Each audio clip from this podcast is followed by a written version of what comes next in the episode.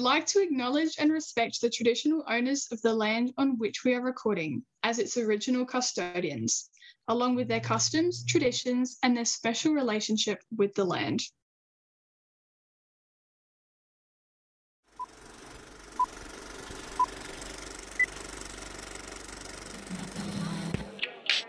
Weird. I do have a Space Jam t-shirt. And you're not wearing it.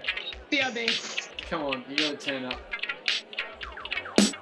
Welcome to Switched On, an entertainment podcast by Swinburne University's The Standard. I'm your host, Penny Watt, and today we are talking about movies from the year 1996, which are hitting their 25th anniversary. My guests today are Eddie Russell, music editor for The Standard, and Lachlan Marriott, Standard reporter and friend of the show. Gentlemen, thank you for joining me today. Thanks for having us. Pleasure to be here. Yeah, well, we've got a few movies to get through. I know Trainspotting is going to be like the big one, so we'll try and save that until last. Um, so, first things first, 1996, we were all not born, uh, but a lot of great movies came out. Let's talk about Romeo and Juliet because there's been a lot of different versions of Romeo and Juliet that have come out over the years. Oh my gosh. Okay. You guys can't see this, but Eddie is literally wearing a, shirt, or is that a jumper with Leonardo DiCaprio on it? Cardigan type. I don't know. It's Whatever it is, it's cool. That's Yeah, it's too big. awesome. You're obviously a big fan of the movie. Yeah, yeah.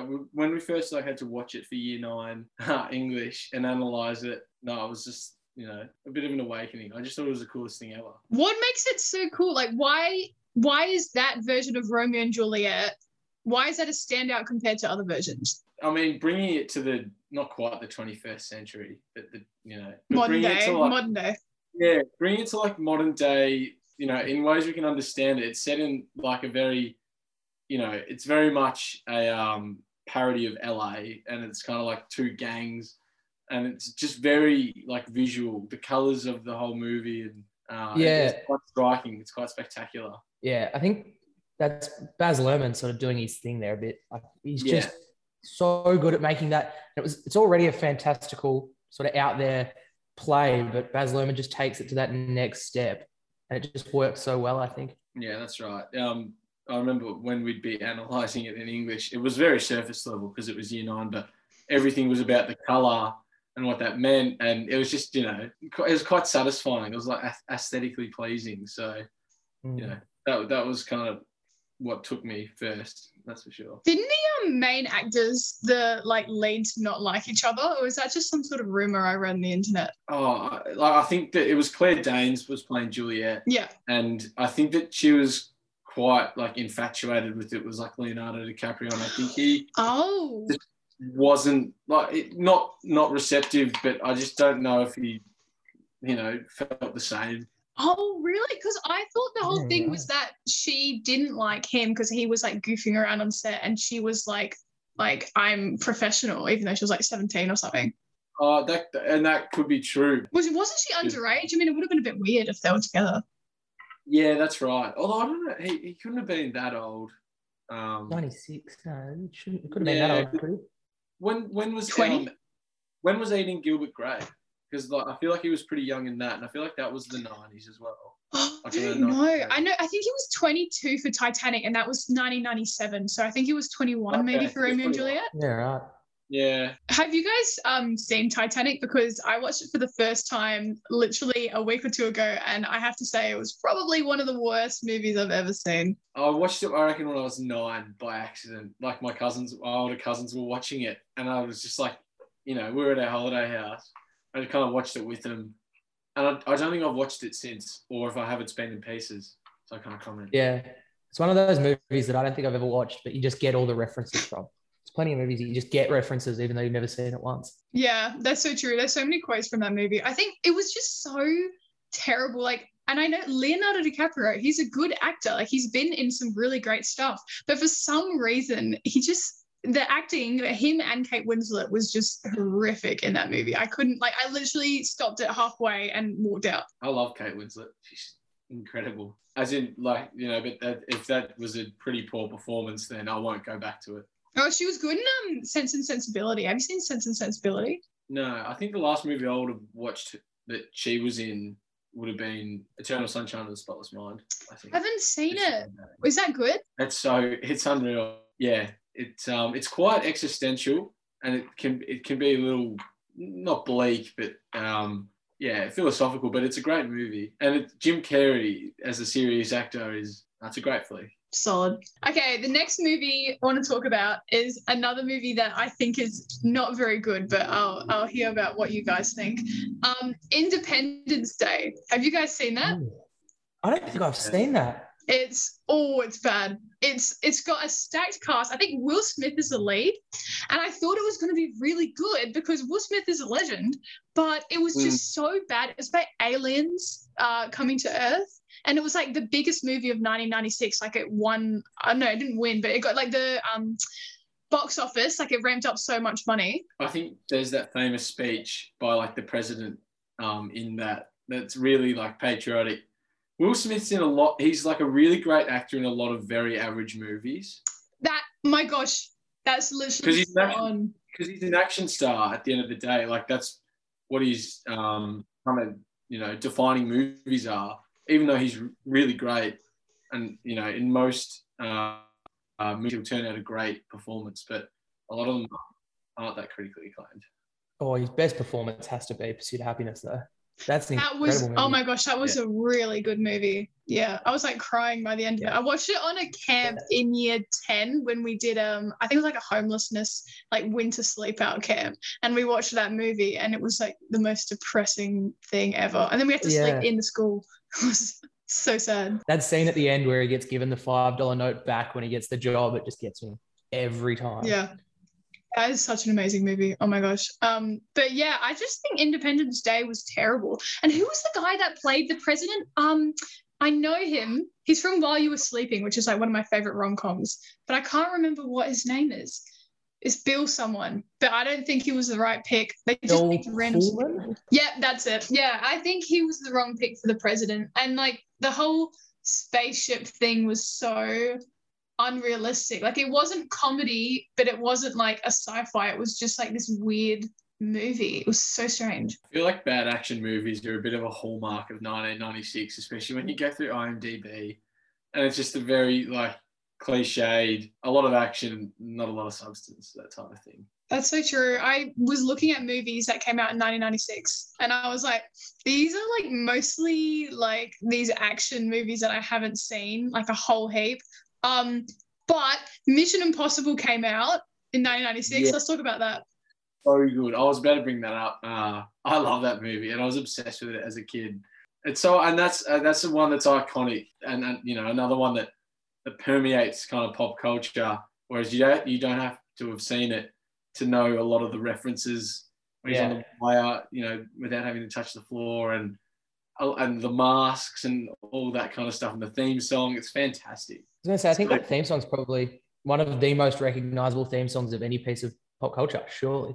Oh, yeah. surely. Yeah. It's I knew I actually still haven't seen Mission Impossible. And you know why? It's because on Rotten Tomatoes, it's like 66%. And I was like, why is it rated so averagely if it's such an iconic film, you know? And like um Tom Cruise did all his own stunts as well. Sometimes the critics they don't always get it right. I think everyone understands that. It's it's definitely one you just have to watch for the spectacle but it's just a great spy movie. You know, like I, I don't know. Yeah, I'm with you. I don't know why it got um, treated so harshly. Or maybe I was a little bit bedazzled by it, but I, I still want to watch it just for this scene. The scene where he like drops with the um, what's it, the lasers or whatever. I want to see that oh, scene. Yeah probably the second biggest spy movie franchise behind James Bond. Yeah, James Bond, I do not want to see, but Mission Impossible, I do, especially as Tom Cruise does his own stunts. What was the one? Um, there's a photo of him on the top of some really, really high. What is it? What is that photo? The tallest building in the world. Yeah, and he's just chilling there, like, like just chilling. Yeah. yeah, it's incredible. No, he hangs out of a plane in one of them.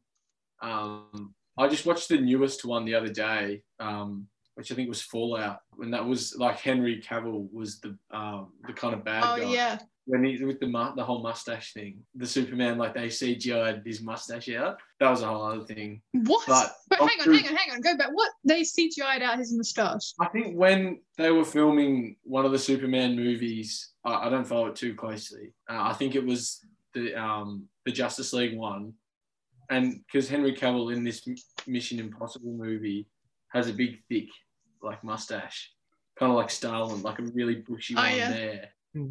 And instead of shaving it, they kind of like CGI over it in Superman, and like they as Superman, and it's, it's like really noticeable. I think it, it got a lot of media attention anyway. It was quite Yeah. funny. Yeah, that was really good. And Tom Cruise broke his foot or his ankle doing a stunt in that, and you hear him like yell, and I think that was like the real footage. He jumps from one high rise to the other and just like smashes his Director's like, yes.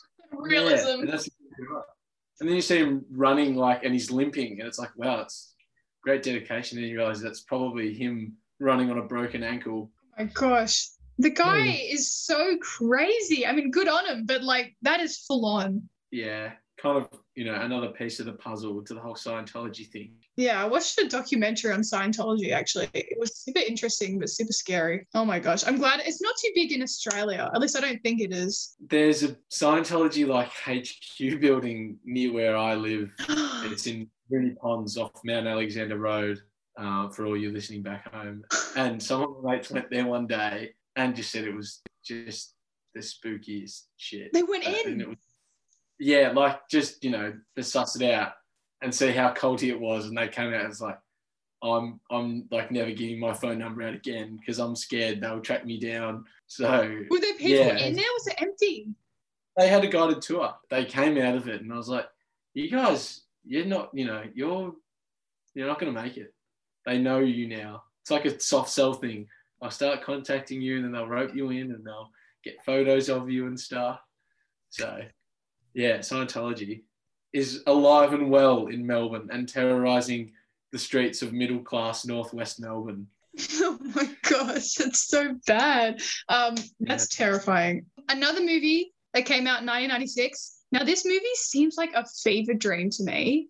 James and the Giant Peach. Do you guys ever watch that? Is that the uh the the like half animated one? Yeah, it's a like Tim- um, is it Tim Burton? It looks like a Tim Burton It- film. well, certain like is that certain vibe to it. I think it's like Yeah. that plasticine kind of stop motion kind of thing.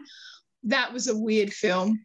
Oh yeah, but I think it's it's a Roald Dahl book. Like they're always going to be slightly strange Weird, done yeah. up. And, yeah, same as me. It feels like a fever dream to me. I haven't seen that movie in a while, but it's uh, I mean, that's how I remember it. Very Tim Burton style. And I suppose Tim Burton was probably just oh, it'd been around for a bit in 1996. It's, he, he did Beetlejuice, which is like the Yeah. late eighties. Oh, so yeah. he's been around for a bit. I think. I think it was the late eighties. Beetlejuice, and he did the night before Christmas. Yeah, The which Night always gave me weird vibes as well. like this is just so weird. I suppose how many others like of that style of movie were out in that in like in the nineties? I suppose they, they feel like they came later. Coraline and Frankenweenie and all those Two style thousands. I saw plasticine two animated, thousands. They're all two thousands. I Mm. guess it's almost the first really of. Well, that and the Nightmare Before Christmas, the only movies I've seen Yeah, like that that early. yeah. Mm. Yeah, that style is so weird. Oh, you know what though? Okay, before that was like Wallace and Gromit. That was kind of like plasticine stop motion, and that that wasn't that same creepy vibe. But the one where they go to the moon always gave me like nightmares. It was like silent. Oh, I was always freaked out by the penguin, like the evil penguin. Oh, that, with the with um the robot glove on his head. the glove on his head. Wallace and Gromit was a serious drama. As Oh, in, yeah. it was so entertaining. Oh no, I watched it with my brothers the other day because they're only starting primary school and it was on TV. I said, "Oh, I remember this." I was watching. I was like, "God, this is gripping." like I was really into it. I don't know if that's a bit of nostalgia value, but it was like really entertaining. It wasn't just a kids animation. It's so good. The movie, the the web, the Were-Rabbit movie was like Yeah. that was a family classic. Oh, oh yeah, it was a cinema experience. Cinematic. I don't think I've watched it again. It kind of faded from my memory. I think they added it to Netflix or Stan or one of those not too long ago. but like, why would you go out of your way to watch Wallace and Gromit, Where Bunny on Netflix? Yeah, don't know why do that at all.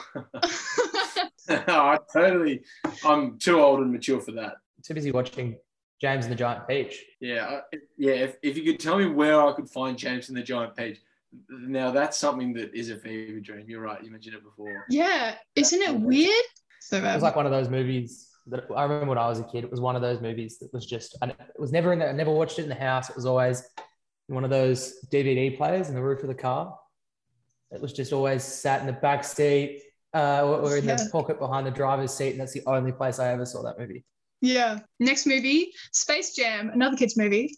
Space Jam is uh very iconic, but I never liked it. That's a hot take. Michael Jordan and Bill Murray. That's sort of car. it's And don't forget, Newman is in that. He's, I remember him as the guy from Jurassic Park, the bad guy from Jurassic Park. I'm gonna have to look this up. Um, That's gonna kill me, but it's it's Newman.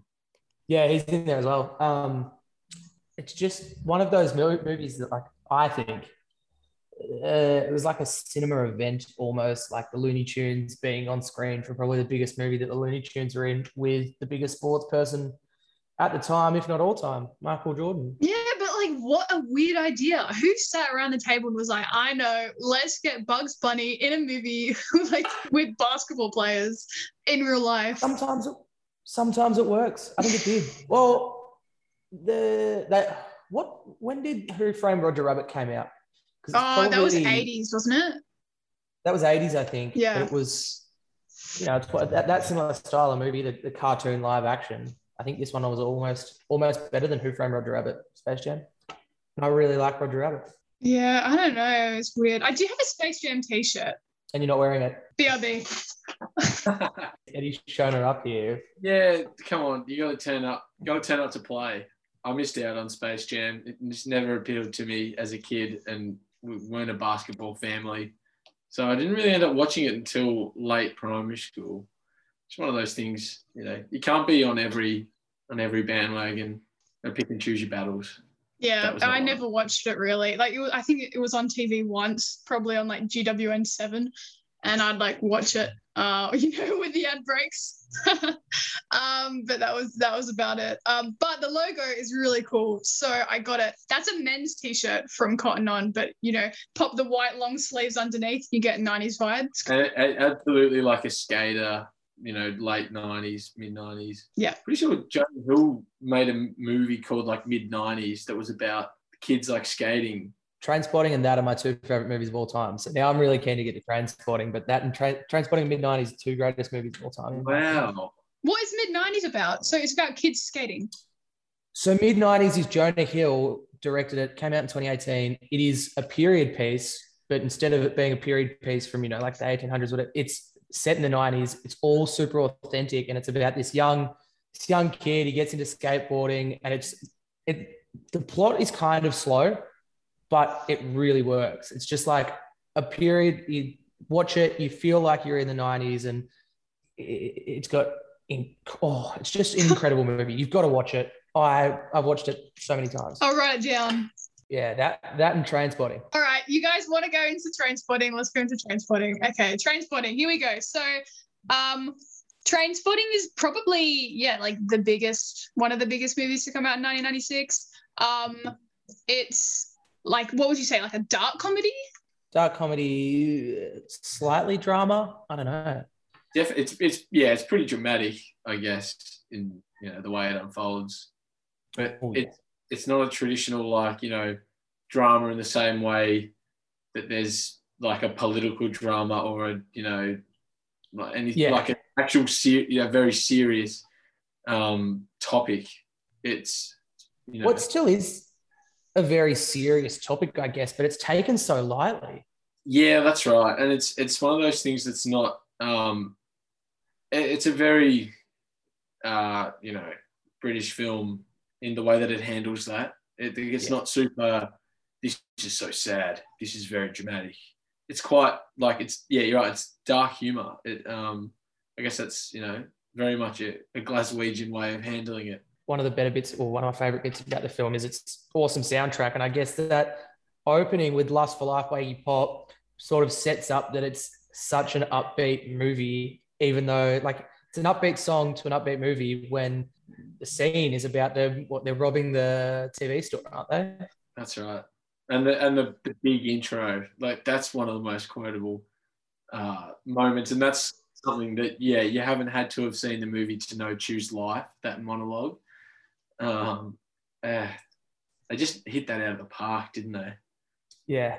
Ewan McGregor, that's one of his standout performances. It is so good. Is that one of his Yeah. first as well? I think it's probably his third or fourth major movie. He did two movies. I think that's his second or third movie with Danny Boyle as a director as well. Yeah, I I'm a big fan of Ewan McGregor. I've literally talked about Ewan McGregor in a past podcast. It's coming up again, but I am a fan of him because I am. He's very versatile, and I like him because he acts in movies because he's passionate about acting, not to be in a movie. Like he's in Star Wars, but he's also in these like little indie films that his friend makes that no one sees, which I really like. Yeah. He's uh he's a very versatile actor. Did you guys- did any of you guys see the second one? No, yeah very solid follow-up like it was never going to be as good as the first especially when it's 20 21 years apart so it's a different generation it's but it's a different take it's what a good sequel is it expands on the content material and um, and add some new stuff in there but kind of keeps the you know the stuff that everyone loved about it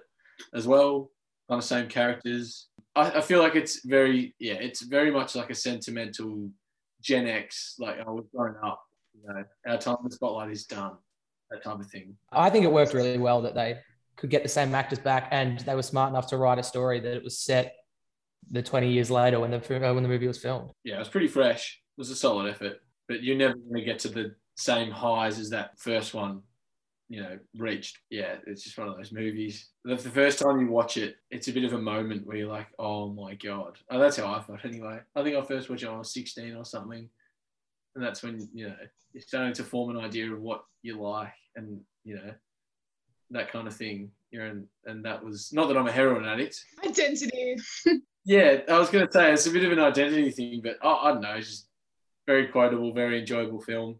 I mean, that Oh, yeah. moment when they're in the nightclub and uh, I think it's Atomic by Blondie's playing. It's like a cover of Atomic. And he sees Diane like across the room. And it's like, that is one of my favorite scenes ever. And then like he gets it, you know, they're talking out the front and he gets in the cab and it kind of shows you where all their nights end up. But, you know, what a song to use as well. The soundtrack works so well in so So many spots. It's like that, Lust for Life at the start, and then um Born Slippy to end the movie out. Yeah, I was about to say that's oh, and anytime you're out and you hear Born Slippy, it's like you know you have your own little Renton moment. Yeah. It's closure and it's oh so good. Every moment of that movie that's kind of got you know the tracks going on in the background or even the foreground. It's just so it just works so well. You know, like the worst toilet in Scotland and all that. And uh, you know, it's just marvelous. That's all there is to it. Yeah. Oh, it's um which one of you is getting the um train spotting tattoo? That's me. I'm waiting for the tattoo shops to open. I've um I've been putting it off. I was meant to get it at the start of the year and I put it off, but I'm I've now picked that it's a train spotting tattoo I want. I, um, I'm looking at getting like a just a really simple sort of design, but I want Renton from the scene where they actually go out train spotting and they, and they're all standing around and he's like got the bottle of gin or whatever it is. It's just that that's probably one of the high points of the movie as well. I think. It's just yelling into the wind. It's one of those movies. You know, it's funny you mentioned the name Trainspotting because I'm pretty sure Noel Gallagher, um, like they were like, oh, "Do you want to be in the soundtrack?" He's, he's like the um, songwriter of Oasis. You know, who were probably the biggest band of the '90s in the UK by a long yeah. stretch. And at, this is at the peak of Britpop. You know, where it's like Oasis are, set, you know, playing 250,000 people in a field somewhere and and you know because Blur are on it and a lot of other those '90s bands are on it, but they go to him, you know, oh no, would you like to be in, you know, feature on this movie? He goes train spotting. He's like, that sounds so boring. Not interested. Like he took it literally, like it just went straight over his head, and he was probably, you know, on another planet as well. Like let's be real, Yeah. but and I think he'll admit to that. It's always something that I was like train spotting. What does train spotting got to do with it? Doesn't really have a lot to do with it, except for that one Oh, scene. I guess. yeah, I heard somewhere it's a reference to like one of the more visual effects of heroin when like there's all these little black dots Oh, yeah. everywhere. Yep. Yeah, and, like it's kind of you know, I think a little similar to when you stand up really quick and you're like, Yeah, oh, right. it doesn't that. I think it's similar to that. Or like me with iron deficiency. So you just stand up and it's like I know exactly what they're going through. It's an incredible movie. That's all that they yeah. I'm, I'm pretty much with trainspotting how Eddie is with Romeo and Juliet. Astounding movie. Yeah. Yeah. Oh, I feel I think Trainspotting for me. Uh, I couldn't say this about Romeo and Juliet as much as I love it. Trainspotting is an easy like top three favorite movies. Like I can watch it anytime. It's one of the first movies I show people as well. It's like, what are we watching tonight? It's like, let's watch this. Have you know, seen this? Yeah. Yeah. When I was thinking about music, um, you know, to kind of jump between the two, um, Romeo and Juliet's another one that has a bloody good soundtrack. That's like peak '90s type thing. I mean, one of the more obvious ones is um, "Talk Show Host" by Radiohead. When it's like Leonardo DiCaprio is like on the beach, it's like his little character introduction, and there's just this really like mellow lo-fi Radiohead track and it's just kind of like you know that was another moment when you're 16 you kind of discover radiohead for the losers at home um So that that, that was that one kind of that, scene where they're on the. You go. no no go that's all right Oh, I was gonna say that scene where they're on the beach, like just before the party, and they and they do the pills. That's the scene you're talking about, yeah. uh no that that's Oh. one that i was going to bring up but this is like when he's like writing in his diary and he's just like punching a dart it's quite good but that one you're talking about where they they take the e and they go to the party it's like young hearts run free Yeah, yeah, just that's manic. It's like so hedonistic, and I think Mercutio is like in drag, but it, it's yeah. so sick.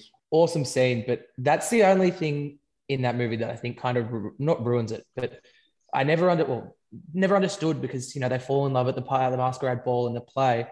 In the movie, I saw it just as Leo was on a pretty massive come down, and he's just seen a really cool fish, and he just falls in love with this really cool fish, and then it turns out it's actually Juliet.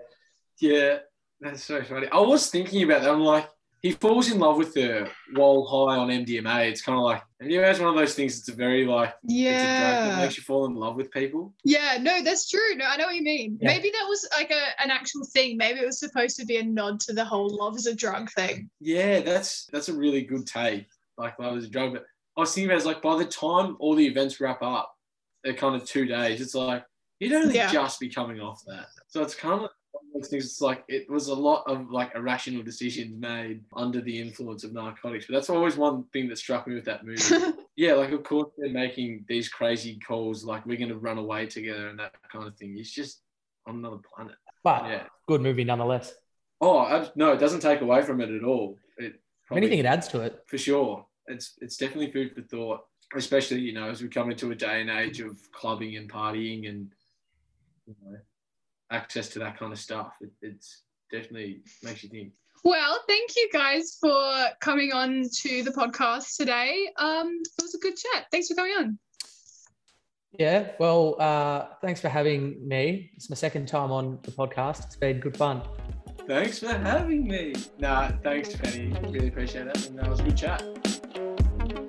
Thank you so much to my guests, Lachlan and Eddie. This episode of Switched On was hosted and researched by me, Penny Watt, edited by Jane McLucas, and produced by Adity Cutie. You can find us on Facebook, Twitter, and TikTok at Swin Journalism, Instagram at Swinburne Journalism, or check out our website at theswinstandard.net. Thanks for listening.